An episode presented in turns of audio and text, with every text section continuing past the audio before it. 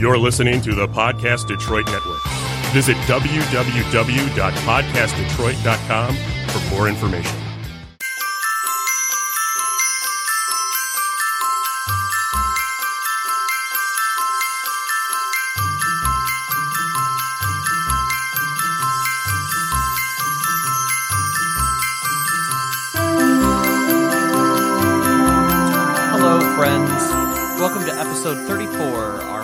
Episode of Storyteller Conclave, a show about helping you run the best tabletop role playing game you can. Whether you're a new storyteller or a dungeon master learning the craft, or an experienced storyteller looking to take your game to the next level. Hey, Sarah. Hey, Rob. Happy holidays. Happy holidays. Yeah, we're going to stick to that, just so you know, because we don't have the time to go through every D&D god's holiday Oh, thing God, know. or, or our own. Still a bunch of uh, bunch of BS going on between Mystra and and and Helm and Blood for the blood god. yeah, We're just going to leave it at that. skulls for the skull throne. There we go. There we go. But today isn't about that. No, today is about generosity and hope. and gift giving and Yeah. holidays in general and the celebrations and Yeah, like, how does that work? like, I've been in a couple games where holidays were important. holidays. What's that all about? I mean, it, it's not really brought up in games a lot, or even in stories in general. No, I mean, listen. let me put it to the side. TNT has their thing. AMC has their thing. You Mhm. know, get the couple together who d- shouldn't belong together. right, and right. make it kind of weird and then make one of them have to go home you know or back to what they were doing and then make them quickly return so that you can have an ending realized they couldn't live without the other person. yeah I, I know we're going to get another christmas prince thing Yep. again this year yeah yeah Oh, Hallmark, never change. So much we know you never will. nope nope it's hey they, they know their crowd they know their crowd They do. so in that do do we have anything in regards to this like is it ever really brought up is it really discussed Um, I mean, we we did uh, we did a whole bunch of uh, talking about world building a handful of episodes back, yeah and uh, you know, one of those one of those bits of world building was about societies and such like that, and some about religions and whatnot. Mm-hmm. that is true and uh, yeah, I think I think uh, holidays are a great way. Uh, to kind of add a lot of that great world building because it's kind of a, a nice mix of like how a society celebrates things. It doesn't even have to be a religious thing. No, know? but I, I Um, think also in the hope and generosity of it, we always see in stories like, uh, have, I don't know if you've seen Shrek the Halls, which was their Christmas version of Shrek. I, I have not. I thought it was very funny that they used it. They used the stress and the feel of how everyone else was. So it mm-hmm. kind of goes back to our setting thing where like the environment can affect people. Like imagine it's a holiday, a high holiday in your game and suddenly all of the stores are stripped bare. No oh. one wants to work. Oh, There's ice and snow everywhere. oh, Yeah. Sud- suddenly it's real. Like now holidays are a thing. It's uh, it's it's actually worth noting that like Elder Scrolls Online uh, actually has their what they call their Black Friday Yeah. sale. yeah, yeah, yeah.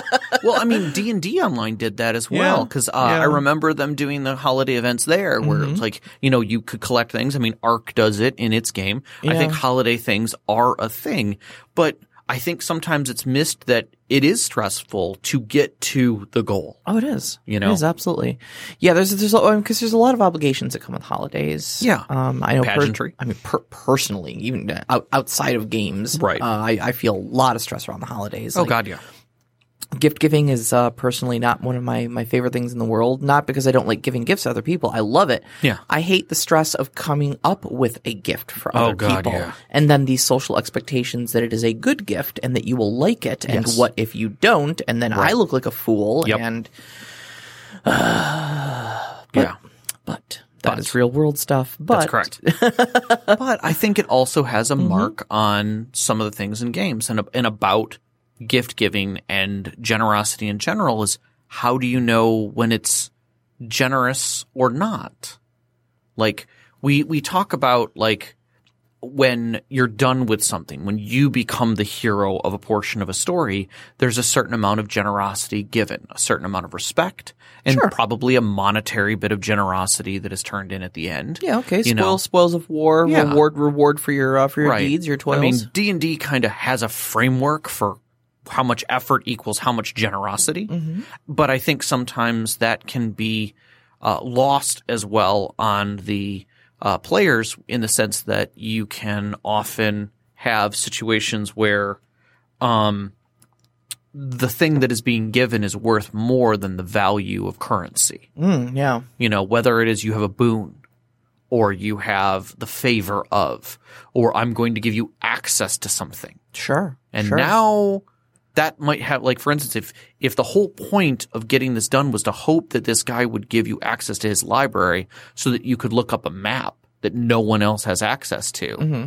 I mean, that's, that's something. yeah, I mean, some movies, heist movies tend to do that. Like they do an initial heist to get something to give to somebody to do a bigger heist. yeah, You yeah. know, it's a it's a gateway heist, if you will. You know, So one one of one of the one of the best episodes of Deep Space Nine actually was was exactly that, and it was they uh they wanted a baseball card for uh for Captain Sisko, oh god, and uh so they said, okay, well we want to buy this, and like, well you don't have and you don't you don't have the gold press latinum for that. Okay, well how do we get gold press latinum? Well, let's talk to Quark because he deals with money all like, Right. like that all the time. Well, what does what does Quark want? Well, Quark says go talk to his brother. His brother needs this thing fixed, but they need a special tool to fix it. Right. With another, per- and, and it's just this Rube Goldberg machine of Yep. uh, do us a favor though, and Yeah. it's just you know which is a great Yeah. story.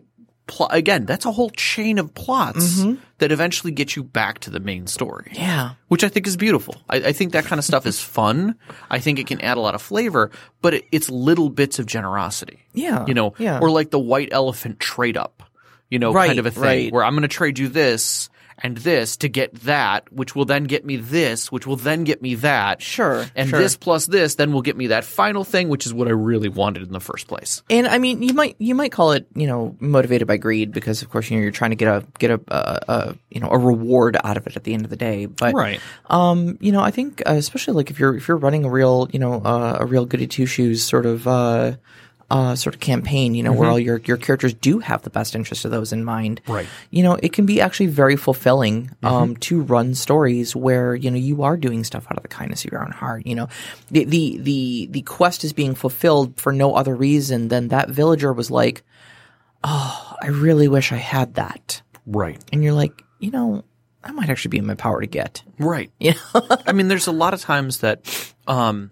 we step into games, and I, I remember Earl and Steve telling me about a, a game where they rescued a little girl from a well, oh yeah, yeah, yeah. and then literally got her into Wizards College Uh huh.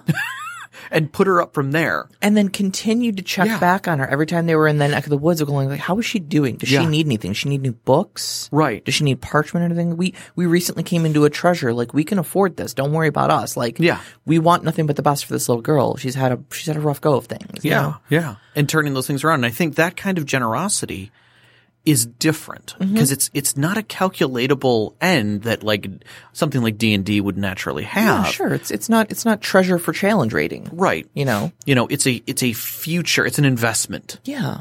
And I think those kind of investments should be valued in games. And I think as a storyteller, if you could make notes about those things, you can make those investments have future value. Oh, absolutely. I mean, you, you talk a lot uh, as a Seventh Sea uh, storyteller Mm-hmm. um, about the value of reputation. It's huge. and uh, you know, so forging those bonds and stuff like that, and keeping track of those NPCs. Uh, I know last episode we answered a, a question from Technolich, one of the uh, one of our Patreon supporters, um, asking uh, you know what what to do with with NPCs who have fulfilled their duty in the uh, in, Yeah. in, in the plot. And the answer was pretty much you, you keep them around. Yeah. You always keep them because especially if you have fulfilled their plot, you know, assuming they've had a they've had a good resolution. Yeah. These are people out in the world now that you've established. and They're they're they're characters in your story that have a favorable outlook on your party. And those can be used to con- to to to continue plot lines. Yeah. They can be used to return favors. Well, and You know, if the if the party is in a rough spot, Oh, yeah. They, they may they may be the stranger that the, the Deus Ex Machina sort of you know swoops out of nowhere and saves their bacon because you know Exactly. I saw you guys were going this way and I thought maybe you might need a little help. I'm glad I came along because Yeah. You need someone to get that key that's just out of reach. Or you know? the one that got me was somebody had used. Uh, they had uh, companions. Uh, that like you know you had a knight who had a squire. You had a wizard who had an assistant. Um, there was uh, uh, they had a, a bard following them as well because they had purchased you know through some means or acquired them, and uh, the DM was very obvious that like at a certain point they're going to leave your party. Why? Because they're no longer followers; they're adventurers, and they have lives. Oh wow, And yeah. so, uh, many, many can many uh, uh, episodes later, when they eventually got, they were deep into a scenario. They literally came back to one of the major towns Mm-hmm. uh, haphazardly, went to go see one of the dukes, and opening the door uh, was a butler, and behind them was the seneschal, the wizard's apprentice oh wow, and she saw them and had to stay, you know, proper because, you know, where she was. But the moment she could break, she was like, it's so good to see you. These are the things that happened in my life. yeah, I've been look doing really look well. at me now. I'm the seneschal of this hall. and- Exactly. yeah. And they had an insider person that they never even thought about. that's great because they thought they were going to go into it like, oh crap, we're going to have to dump a bunch of money and we're going to bribe this guy and blah, blah, blah to try. Mm-hmm. But no, they, they didn't have to do any of that. The storyteller just made a note saying like, this is where this person ended up. exactly, and and it's all because they nurtured that. You Yeah. know, And and there was another one where they didn't take out a thieves guild. They understood what was going on with mm-hmm. it. And because the storyteller was working was watching for that, they were like, okay, you know, you guys, you know, this is the person in your group who is really steering you guys the wrong way and getting you guys close to you you were just originally petty kid thieves who were trying to make ends meet. Yeah, yeah. Because you're all a bunch of beggars and such. You know, that shit happens. Like I'm an adventurer, I'll go and get money my way. Sure. This is the way you're trying to live. No disrespect. Sure. You know, but this guy was trying to get you guys to go become an assassin's guild, Mm-hmm. basically, without the guild part. Just you're doing bad jobs for bad people. straight up wet work. Yeah, And they were just like, you recognize that that wasn't what you wanted to do. And the moment that he wanted you guys to kill us and defend him, you routed. And they were like, yeah, we, we, we weren't gonna about to get into that. So we let the players let them go, captured the one guy. One of the kids who had not been recognized as a one of the thieves stepped forward, said he did do thief work with him and took the fall, but also said that he had murdered. So they spoke up for him and said, no, no, no, he did not do the murder. We saw this guy do the murder. This kid should be, go, you know, let go. And they, they put him in jail for a very short period of time. They paid off the fine for the kid and he was able to be let go. Let that all go to the side. Again, many episodes later, they were in a bind. uh huh. And sure enough, out of the woodwork comes these kids who are now guards. They started working Yep. to make their money because the one guard saw that the other kid had come forward and risked himself. And those guards were like, hey, while you're here, maybe you're not in your cell the whole time. Maybe you're helping us clean the cells and do these other things and mm-hmm. we'll pay you. And so by the time he actually left his time, he did those things because he was doing the, you know, he felt that that was a better job. Taught the other kids. They realized their follies. They became friends with the guards, became guards themselves. So now mm-hmm. they're working with the guards. So when these adventurers show up and are suddenly in a bind down by the docks, there's all these kids and they're like, yeah, they're not a problem. Yeah, we're just going to turn a blind eye to everything that's happened on the docks tonight while you're beating the crap. And they're like, oh crap, now we have six guards to deal with in this fight. We're going to get roughed up by the town and there's going to be problems. And literally one of the guys comes up, brings up a torch, looks at them. They recognize his eyes and he just goes, nothing to see here and just turns and walks his whole group of guards away. and they just continue beautiful. pummeling the bad guys That at that point. beautiful. So I thought, but those are the kinds of things, those different ways of generosity, Yeah. you know, of just giving a minor blind eye because you did the right thing. I'm uh, I'm actually reminded of uh, uh, you guys in my game. Mm-hmm. Um, went up to uh, investigate some banditry in the uh, in the Northern Highlands, and uh, in your first encounter, you know they were standing out in the middle of the road, prepared to give you the Yeah. big speech about Yep. uh, you know, hey, you know, you're there's going to be a tax to pass through here, pay us this much, and we won't rough you up for it. Right. And uh, immediately there was a there was a fight that broke out. Yep. Um, but what the the important part was is that you essentially tried to uh, intimidate them down, Mm-hmm. and even the one person that was pretty badly wounded. Yeah. Um, once they relented. Uh, was given a, a healing potion. Yep. Like basically sat down next to them, going like, "Okay, you you good?" Yeah. Like, and there was there was a talk, Mm-hmm. and they they saw that you were at least merciful, if not mm-hmm. on the same side, definitely definitely opposition, but that you could be trusted to treat them at least like people with mm-hmm. lives that mattered. Yeah. And um, at a later encounter, when you were forced to go to their lair, Yeah. Um, they were willing to negotiate with you. Yeah. And you actually turned what was supposed to be a large combat encounter into a talking encounter, Complete- in spite of the fool foolhardy asshole part. First off, he was being himself. Oh which no was no no no gorgeous. no no! No, it was an amazing scene. I Yeah. am not saying no. Yeah. The bard, the character, Yes. Yes. the character was being an asshole, Yes. like that character does, So beautiful. because he is that character. He is that, that as a noble. I, I've I have rarely seen someone play a noble like a rich, Mm-hmm. well-to-do, I know what I'm doing attitude noble all the time. Yep. and he does such a snarky, fantastic job of it Oh, that. I'm the er, it, it catches me off guard. Uh-huh. Like I don't quite know how to feel about it until we're in it. But the best part is that right next to me is Steve laughing his ass off and clapping every Yep. time because he's loving every moment of Yep. it. And then I it turns my brain from uh, my character back to Rob, who's back to enjoying the scene and what just happened. Yes, You know, yes. that it's fun and that it's that we're enjoying this. and it's like, dear God, this is fantastic. And I Haven't smile. Any of you fools heard of a warning shot? First off, the answer is no. No, no one's heard of that in these damn woods. oh my god. yeah. So Uh, but but like I said, I mean, the, Yeah. the, the point is though is that because you were you showed generosity, you showed compassion to these people. You know, you turned you you then later like like a whole um you know episode or two later turned what was supposed to be a big knockdown drag out fight into into a talking encounter. Yeah. you you negotiated with them.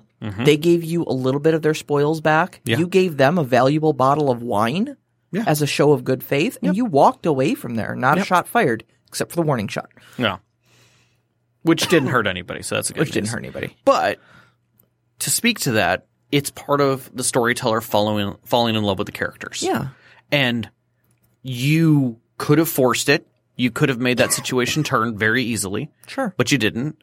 And I think that showed some Uh, They- they- generosity. They, did put a couple crossbow bolts into him. Come to think, That- well, yeah, we took care of that though. I let him bleed for a little while. just a little bit, just a little bit, just a But little that's where things like that giving, uh, you know, to adventurers becomes starts to become a question of what do you give. Now, again, like I was saying, D and D kind of has outlines for it. Yeah, sure. Of what a gift really is, and the weight of said gifting at the end of an encounter. You know, of what your spoils are. Uh-huh. But like, what what is beyond that? Like, does it make sense to to give something more than that? When is it? When are you pushing beyond a certain envelope? And I know that there are favoritism to like Seventh Sea uses drama dice, and that is definitely a gift uh, as you're uh, for good role playing. And I tend to throw that when the table is enjoying itself. I will throw drama dice at people who Oh, are sure. doing the right thing Sure. to keep the story going. You know, um, and to keep it light and fun. You crack up the whole table with a witty Right. move. You get a Right. drama die for or, it. or or Yeah. or thinking of something exceptionally witty, Uh huh. you know, at just the right time to make an action happen, or doing something that is 100% your character, and and drawing that kind of that kind of line. I think that it does a good job of that. But are there are there other good things, and is too much too much? Is it when does it unbalance at that point? Like And what do you do? And what do you do if you how do, do you off balance yeah, it? like how do you how do you bring it back to reality? Um, I mean, like you said, y- uh, we we we've uh, you know D and D D and D kind of ha- kind of has a structure for it.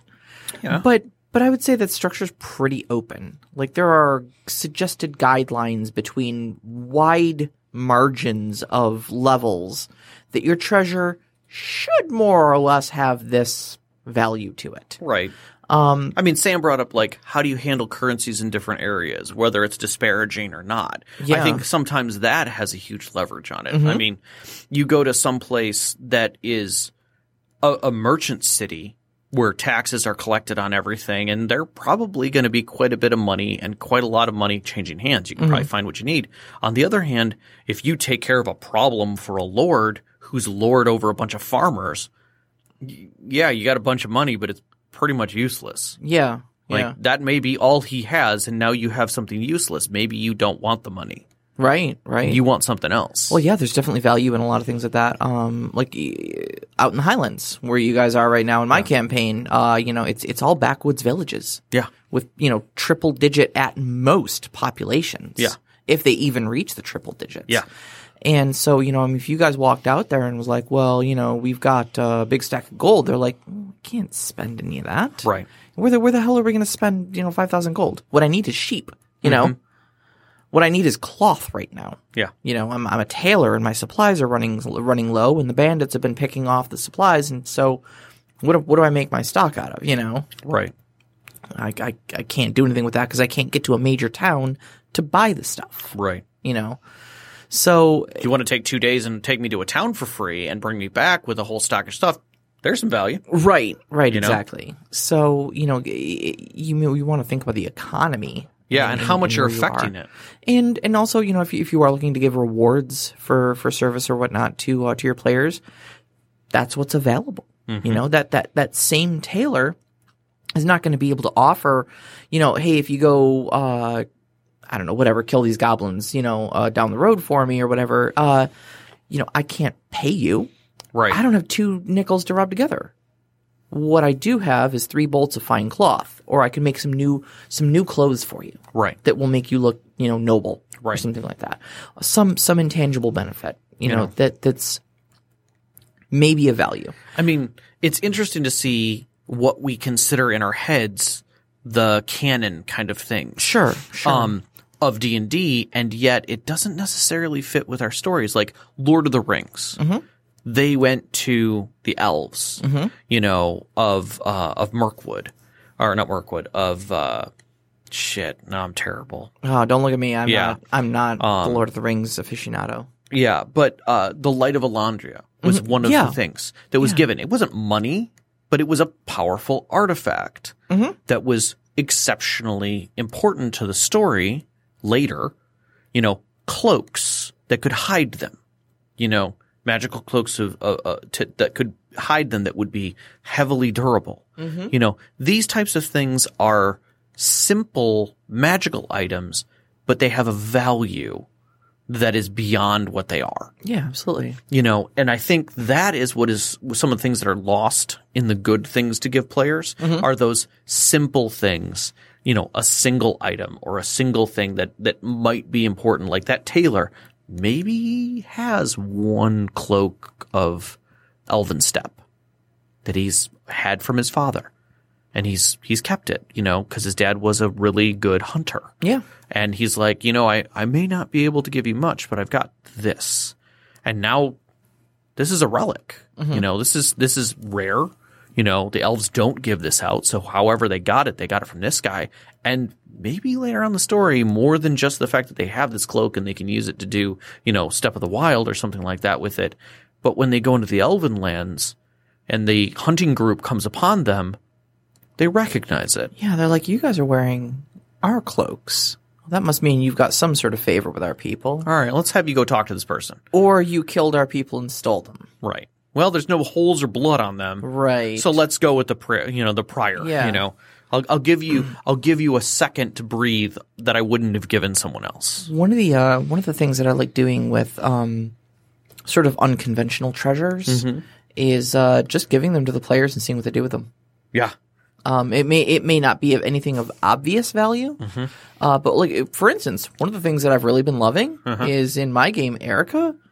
Um, you know, I give the the, the art items, Yeah. you know, that are like you know a, a jewel encrusted goblet or a, Right. a brass crown of you know with with with a Well, she's collecting the goblets. Emeralds or go there, something yeah. like that in there, and like instead of taking those and going, wow, this is worth two hundred and fifty gold, Right. She goes, wow, this is pretty. I put it on. Yeah. And I drink out of the goblet. Exactly. You I'm. I'm using this. Like, And I could just see her character just kind of lounging around in all this stolen jewelry and Right. just going like, "Look at me, I'm fabulous." exactly. no, that totally makes sense. And totally makes sense. I just I think it's great that you know, uh, given that you know certain characters will become attached to these little trinkets that you throw their way as, as, Mm-hmm. as treasures, but then they become like personal possessions. the mugs in my D and D game. Yeah, the mugs. I made I, I made two magical mugs. Basically, they were uh, sentient mugs that came out of a weird situation, uh, and they weren't they didn't talk or anything. They were kind of dumb, but they had abilities. Simple,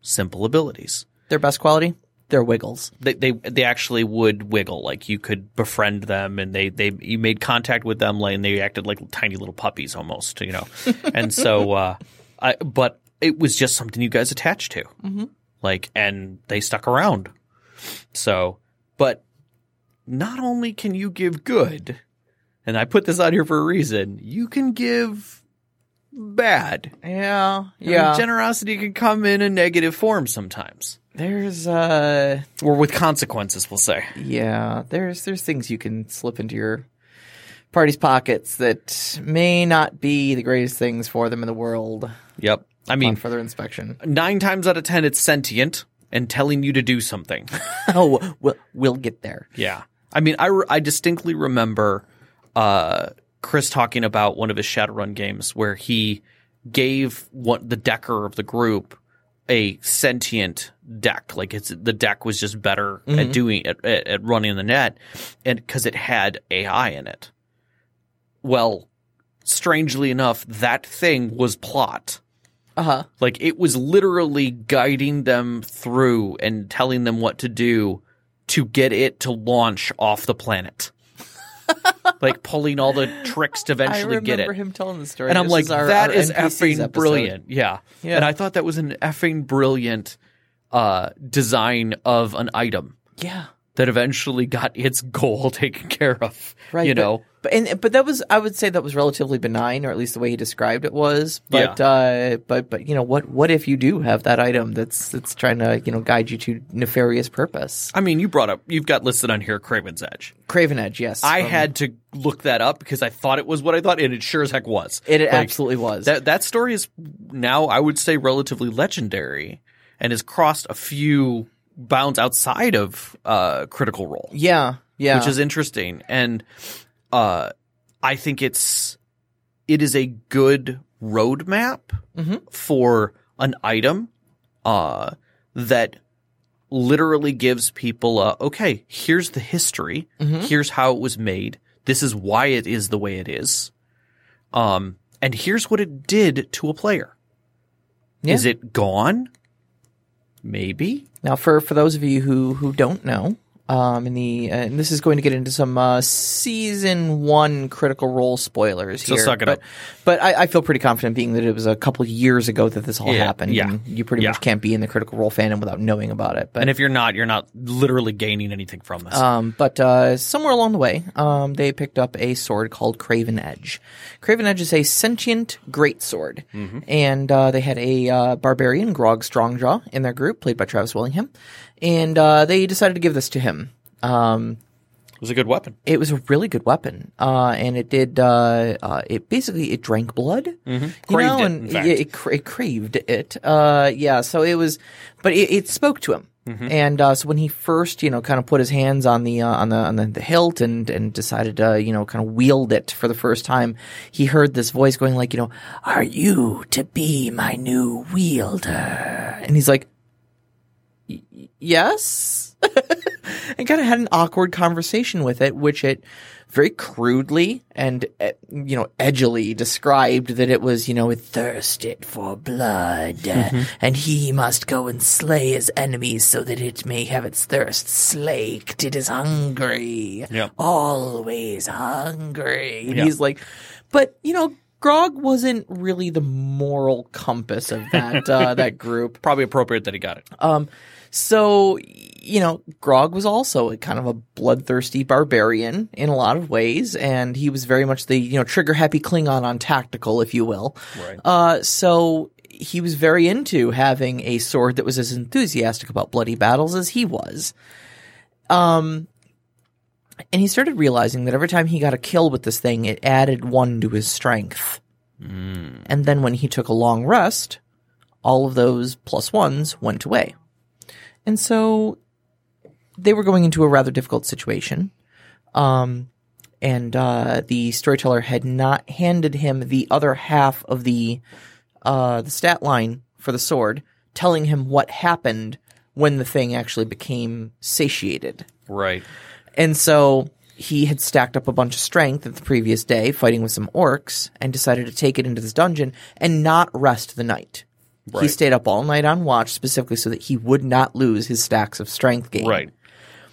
Took it into this final battle and finally hit the I think 25 strength or something like that. Sure. you know, the or the plus the, the full plus 5 or whatever it was that it maxed out at Right. And uh, the thing grew like a foot and a half in length and started like smoking like black smoke that smoldered off of it. And it started doing like extra d6 or 2 of necrotic damage every hit. And he was just like oh my god why did i not do this earlier? This is amazing. And fight, fought through the entire fight like that. Um, they got out of the dungeon. Mission accomplished. Everything was great and uh, the storyteller leans over and says, uh, "Make a Constitution saving throw." And he failed it. Oh no. And he took three steps forward and dropped dead, cold in the snow, mm-hmm. like a sack of pa- uh, like, a, like a sack of potatoes. And everybody was like, "What the?" Because it stole his soul. It got strong enough that it could steal the soul of its wielder. Mm-hmm. And uh, there was an argument that took place with the sword. Right. Give it back, you little bugger. yep. that will break you. et cetera, et cetera. But you know, it was it was that um, if you'll pardon the obvious pun, the double edged sword. Yep. Sort of, you know, he did an amazing job, and it granted him all sorts of strength. But in the end, it was only trying to get strong enough to to, to take him as well. It was gluttonous. And Yep. uh, Looking for gluttony. yep, and it's it's a beautiful dark gift. Mm-hmm. You know, um, you've got situations where people are gifted places. Like, hey, you guys just uh, cleared out this keep. Uh, it was you know full of bad shit. Now it's yours. It's your home base. You've got you know they start upkeeping it, start discovering things. People start discovering them. Things start coming to them. Like, oh, now we got merchants showing up here because they know we have money. So they come on a regular basis. Oh, we've got bandits who show up to rob the merchants because they know we have money. word gets out that you've gone soft, and it's nothing but work, work, work for everybody. Exactly. exactly. Exactly. yep. So uh, things like that can definitely turn around. I remembered uh, one game where basically they got their home base and noted that uh, bad things were happening around them. Like they would, you know, they, they would go and take care of a problem at, and then come back to this place that wasn't that far. And like by the next day, someone was saying, "Oh, this is happening over in the cave over on this side." They're like, "Wow, okay." So constant issues would keep coming up come to find out that uh, yeah, there's a reason why someone left that keep. It's cursed. it's a troubled keep. You know, every time there's trouble, it comes closer to the keep because the keep is a nexus of problems. And I quote the Mandalorian when I say, "You need to find a new place to live." yeah. exactly. Exactly. Nice, by the way. To- Yes. Totally ruining that for people.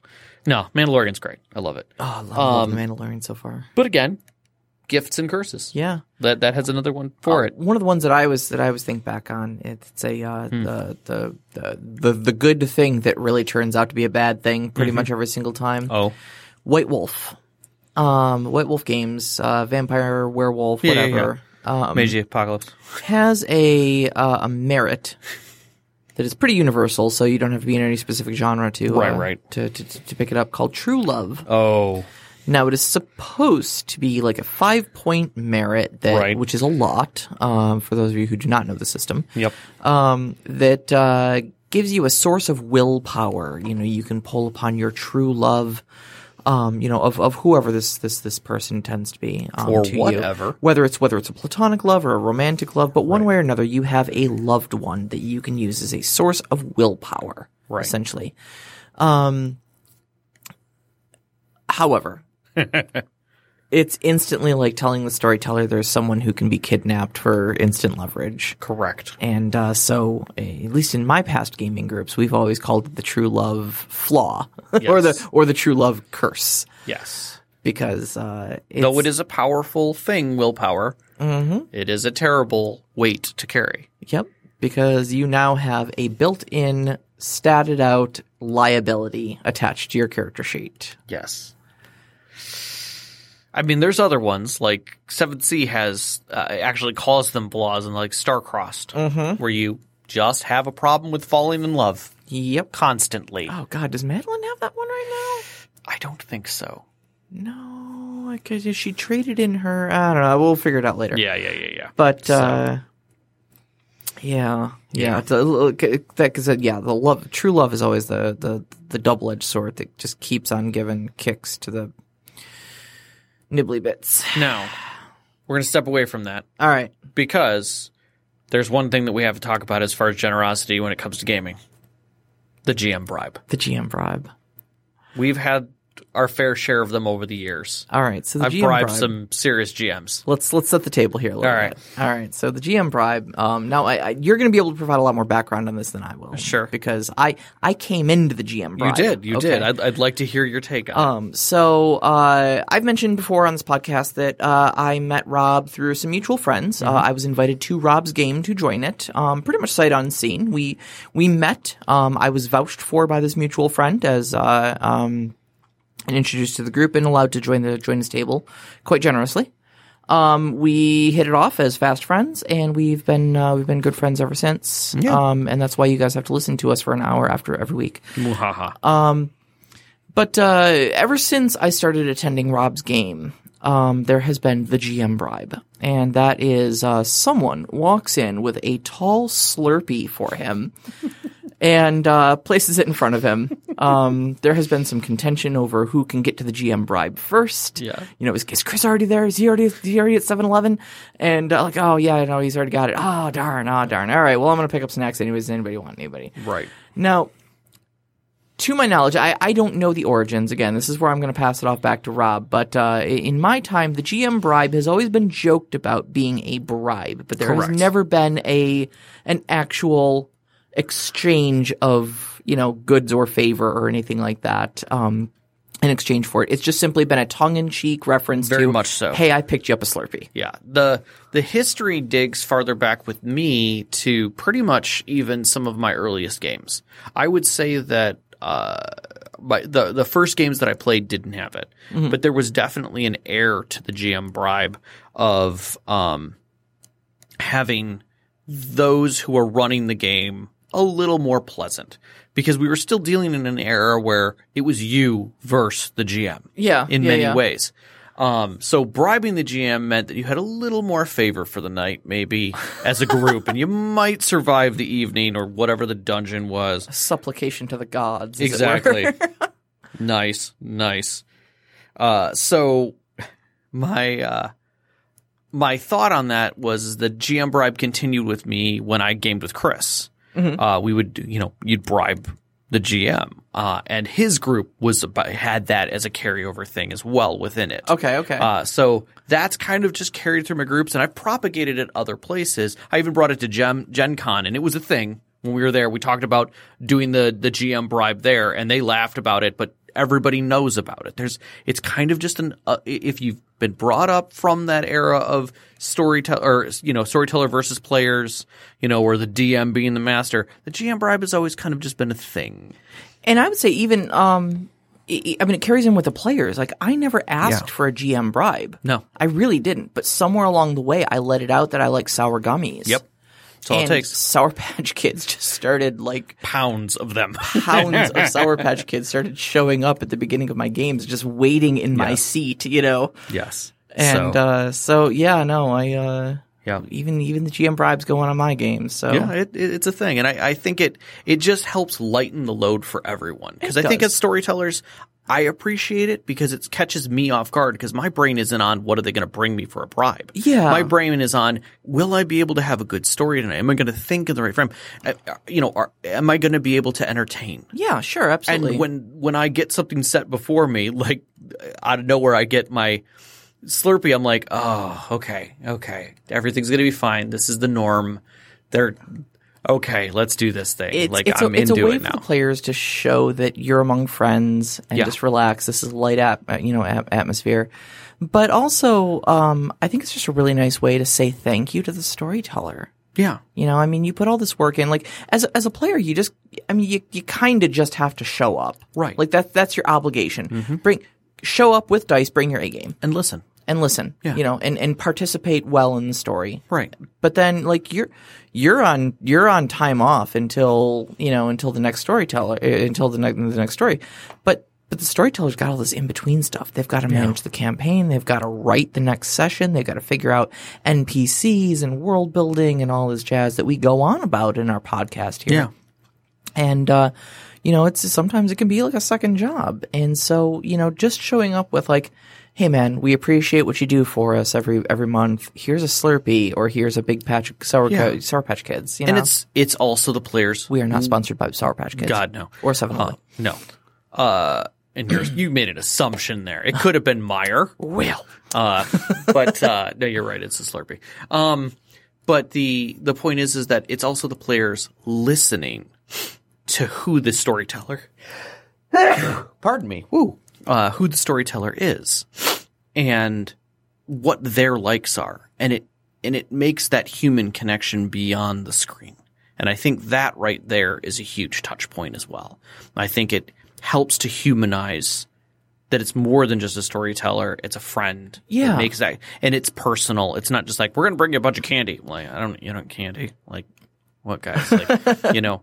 But like, if the players know that, like, when they were there after the first session, that he was sitting there with a bag of, you know, Hershey Kisses, you know, setting to the side, and he was just cracking them and eating them. Like, oh, he's eating a lot of Hershey Kisses. You're like, does he like those things?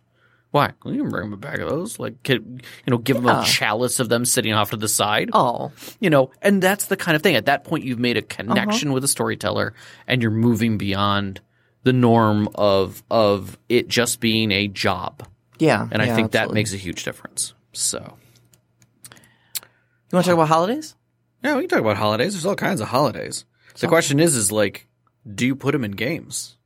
yeah oh, well i mean that's, that's you the- do. that's the- I know you do. i do because you guys created one I, I made a holiday. um, but uh, you know, but you know, I mean, we, we play we play games ac- across a lot of a lot of different genres. Yeah. and um, I know we're we're kind of running a little short on time here to to, to kind of get in the big holiday got a little discussion, bit. but um. You know, some of those genres are uh, mirrors of our real real world, I agree. um, and some of them are completely fantasy based. Yeah. So, uh, you know, I think it's it's it's almost two different discussions. Um, and uh, the, the the reason I broached that broached the topic like that is because uh, I know Knox in the Box had uh, uh, one of our Patreon supporters has uh, tossed us a question regarding how we bring holidays into the game, simply because there are you know you may be sitting at a at a, a mixed faith or you know multicultural table. Oh God, just talking about religion in general. Yeah. Yeah, um, and I know a lot of a lot of groups will kind of view it as kind of an off top, you know, uh, an Yeah. off. It's a boundary. It's it's a boundary, just Yeah. simply because you don't want to, you know, you want to keep things light and you don't want to get into Right. this heavy sort of discussions. So, Well, it Um, can feel very personal. You know, so so asking about how you do bring in, you know, real world holidays and such like that into your game, I, I would assume that's under the premise of if you're playing on an, you know, uh, an assumed Earth, Contemporary Earth. contemporary. or I mean, Yeah. semi-contemporary. I'll even say. Sure, sure. Um, you know, so I, I again, I think it's a I think it's a two part kind of question. Um, you know, Yeah. how do you invent fantasy holidays, and how do you handle real life holidays? I mean, strangely enough, um, a non-secular or a non-religious holiday um, that I threw together for the D and D game was the the the kinging uh, in the Goblin realm or the um, Gnome realm, where it's an event. It, it where the all the Tinkers come together, they present.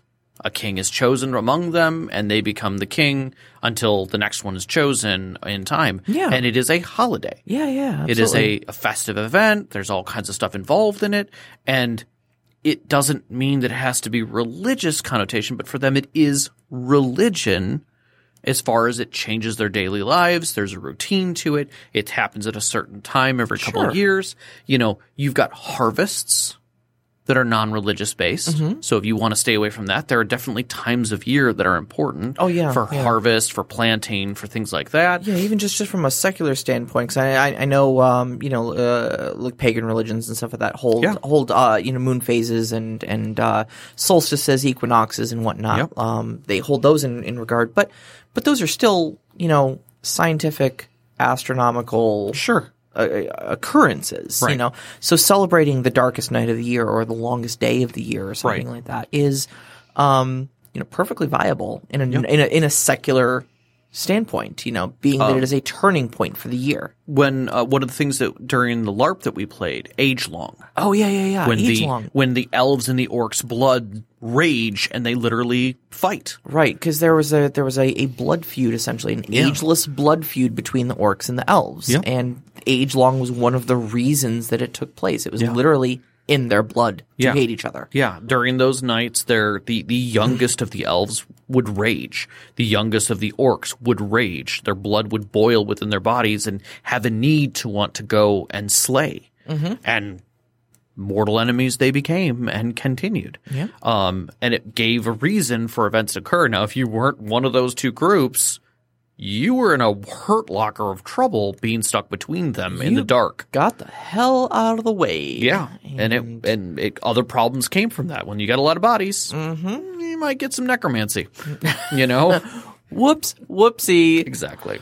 Um, so things like that can also come from moments. Uh, so uh, uh, races having historical uh, issues Yep. and and or changes. You know, werewolves changing on the moon, kind of a thing. You know, Uh, celebrations of uh, of past victories. Um, like maybe there was a major battle fought on this day. Yeah. and you know the the this this was the day that the you know the peace treaty was signed because you know they they finally crushed their foe. Yep. and that is that is when our nation celebrates the victory over the you know whatever other neighboring realm. yeah, Um it and, and not everything has to be uh you know has to be um um you know national or global in any sort of way. yeah, We have a local holiday that uh that that your party created Yep. in a small village off the off the Gold Coast of Cyrodiil. yep, They call it Crush Fall.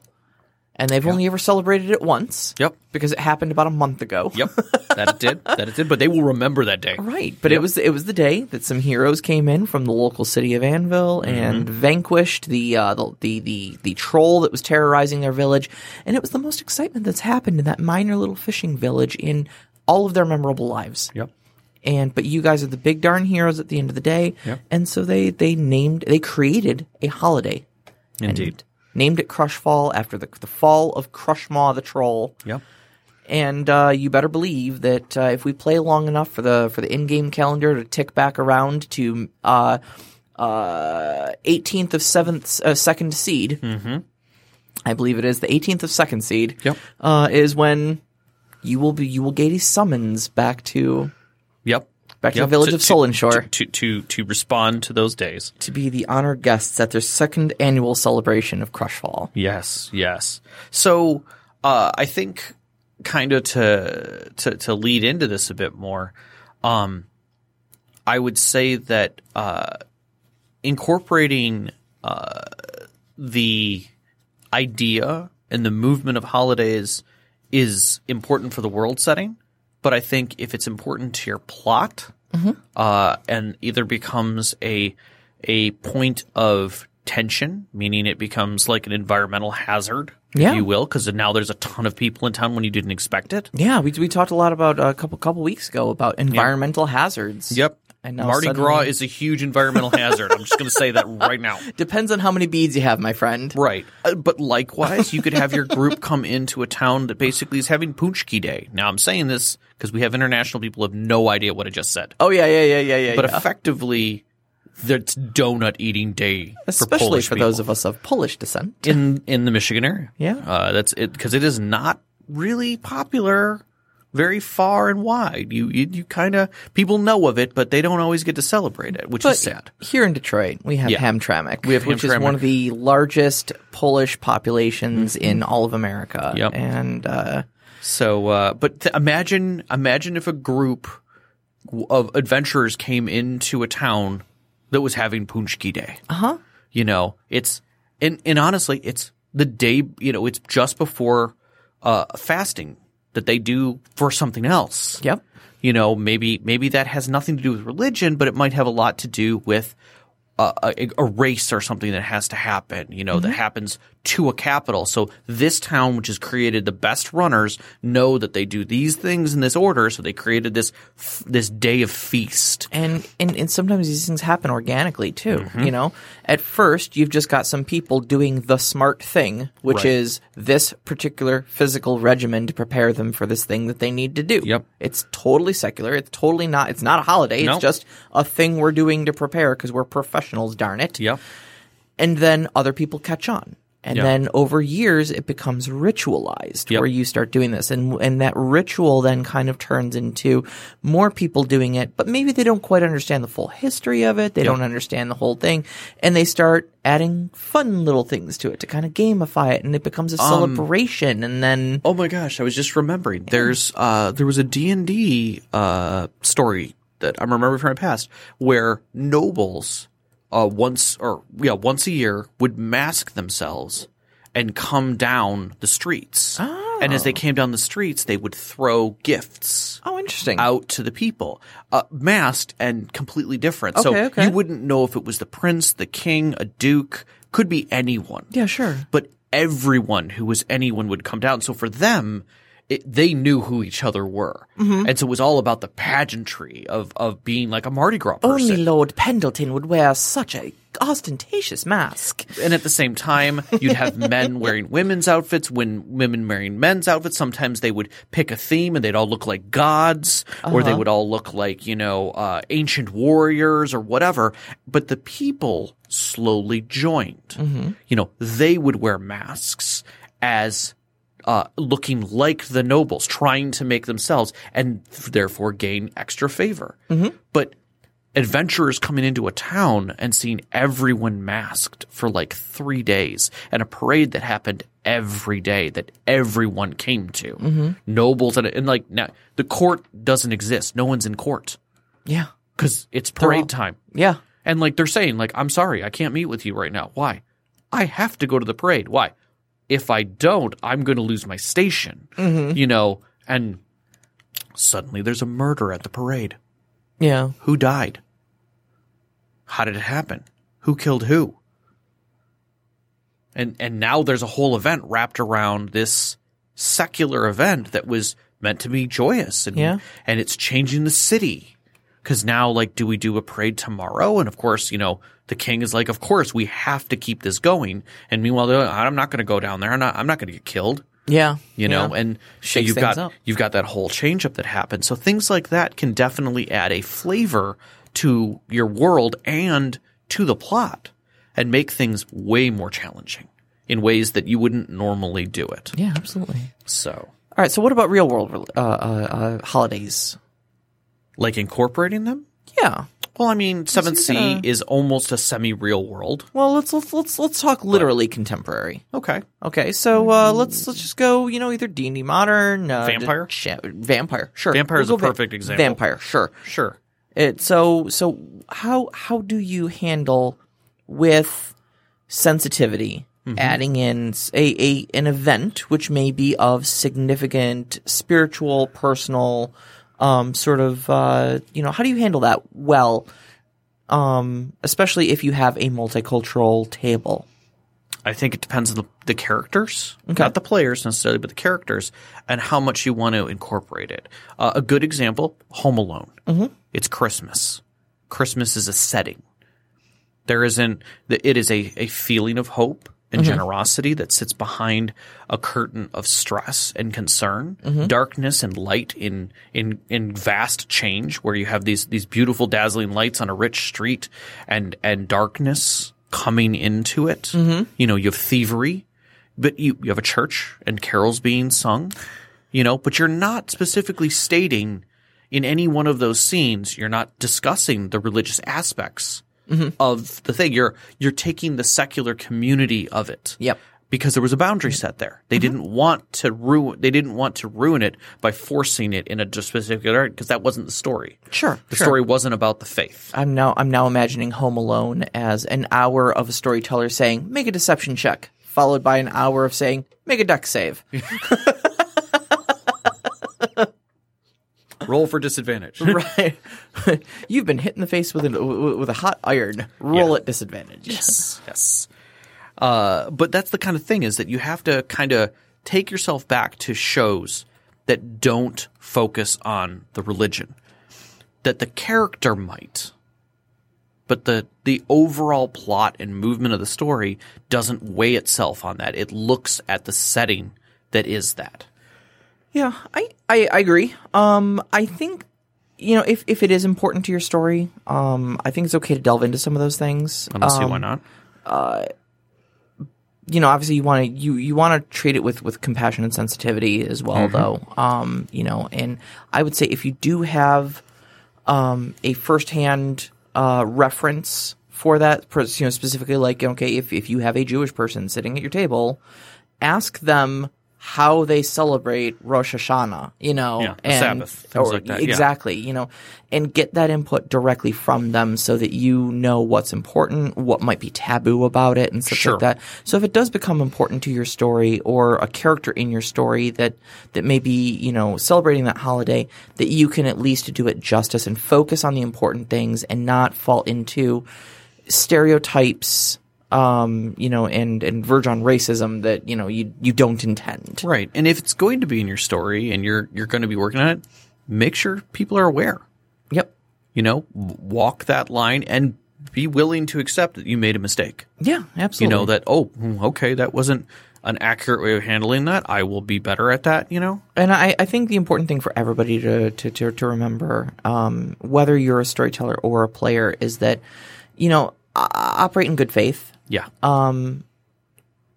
Go into this with the you know we we talked before about assuming everybody at the table is friends, you know, and carry that assumption into things like this too, Always. where you want to assume that you know if if you if I did make a gaffe in representing your religion or your your particular celebration, um, that it was that it was out of ignorance, not malice, right. and that I really had the best intentions. Please educate me on this so that I can do it better next time. Yep. Just be be kind on all sides. Yeah, absolutely. All right, I think we have two questions we can wrap in and well, then one one of them is Knox in the Box, and we kind Oh, of that's we, true. we, we I think really did just kind of that. answered that one. Yeah, Yeah, yeah, yeah, yeah. So Overwatch has what's a campaign or setting that you've had kicking around for a while but never actually run? Oh, too many to count. So many questions. Too many to count. The problem with being a storyteller, especially a more or less full time storyteller like you and I are, Mm-hmm. is that we just idly come up with ideas all the time because that's just what our brains are doing because we're so practiced at it. Yeah. And so, uh, I mean, adventure. Mm-hmm. I ran a couple game sessions of it. I, I want you to go back to it. Huge success. Unfortunately, happened at a really trying time in my life, and I've not been able to return to it. And uh, we've just been playing other games. Yeah. Um, so I would say adventure is the game I've never run because I didn't really give it breathing room. I, uh, Two two sessions is not running it. No. It's four. We made the hard rule that four is when you have a campaign. Yep. I kind of always wanted to now now that I now that I know what I'm doing, I kind of want to go back and run um, after the bomb. Ha. Uh, to the, the the Teenage Mutant Ninja Turtles and other strangenesses. Uh, everybody is a mutant worldwide setting Yeah. after the bomb. Yeah. I, I I got all the books for it. Mm-hmm. They're old. The spines are cracked on them. But gosh darn it, that was my first system. Yeah. It's got a special place in my heart. And now that I know what I'm doing as a storyteller, there's a part of me that would really like to go back and run it again. Um, I like the concept of Robotech, and I, I like the cartoony, heroic edges of it. It's, it's one of the reasons why I really love Seventh Sea. Um, I, I got to run my one shot, and it was fun, and it gave me some flavor on where things could go with that, and it it was it was fun. Um, but I honestly miss Vampire. I miss Dark Ages. Yeah. I have ideas wrapped in that. I would love to do something like that again, but I don't really know the system well enough anymore. I've lost Yeah. it. Yeah. And but I could come back to it. So Speaking of speaking of White Wolf, I, I've I've really always wanted to run Mage the Ascension. ah, challenging never, fun. Never had a time. I never had a chance to. All right. So next week's topic, we are going to be here on the first, talking about what you want to hear. We'll be Oh. live. Yes, we We'll will be be live. live. So uh, hopefully we will we will be watching all channels on Discord uh, and have a few of you listening in with us, so we can uh, we can answer questions live, but we can also get some questions from you and uh, hear some more of what how your year went. Tell us how what you, what you got that was gaming related for Christmas and. Uh, Present to us some ideas that you have for the new year so that maybe we can all step into it with something fresh and creative and fun. Tell us what you're looking forward to, you know, to the challenges ahead of you. We'd love to hear from you. Anyways, you can find us on Twitter at st underscore conclave. You can also find us on Instagram, st underscore conclave. You can also find us on Discord. Uh, the link in uh, to our Discord is uh, in our Twitter. Uh, it's a pinned tweet on our on our feed. You can also find it in the description of every single uh, episode of the podcast that we do here. We always put it up there. Uh, we'd like to thank our Patreon members, uh, all of you who support us all through this adventure this year, and hopefully will continue with us into the new year. Honestly, your love and support is the best gift you could have given us. It's wonderful. It really is. And thank you, Knox, for uh, for kicking in extra for us uh, and uh, helping us make this year a little bit easier. Uh, our intro music tonight is uh, was "Christmas on an Island" by uh, Junior eighty five, and what you're hearing now is "Happy Holidays" from Vortex. Uh, both can be found at freemusicarchive.org. We record every week at Podcast Detroit. You can find them online at podcastdetroit.com, on Twitter at Podcast Detroit, and our engineer is the lovely Caitlin. I want to thank you again for uh, for supporting us. Our families, Vicky and Sean, all of our friends who've played with us uh, throughout the years uh, to give us this experience, and you, our listeners. We love you, Good night, everybody. and happy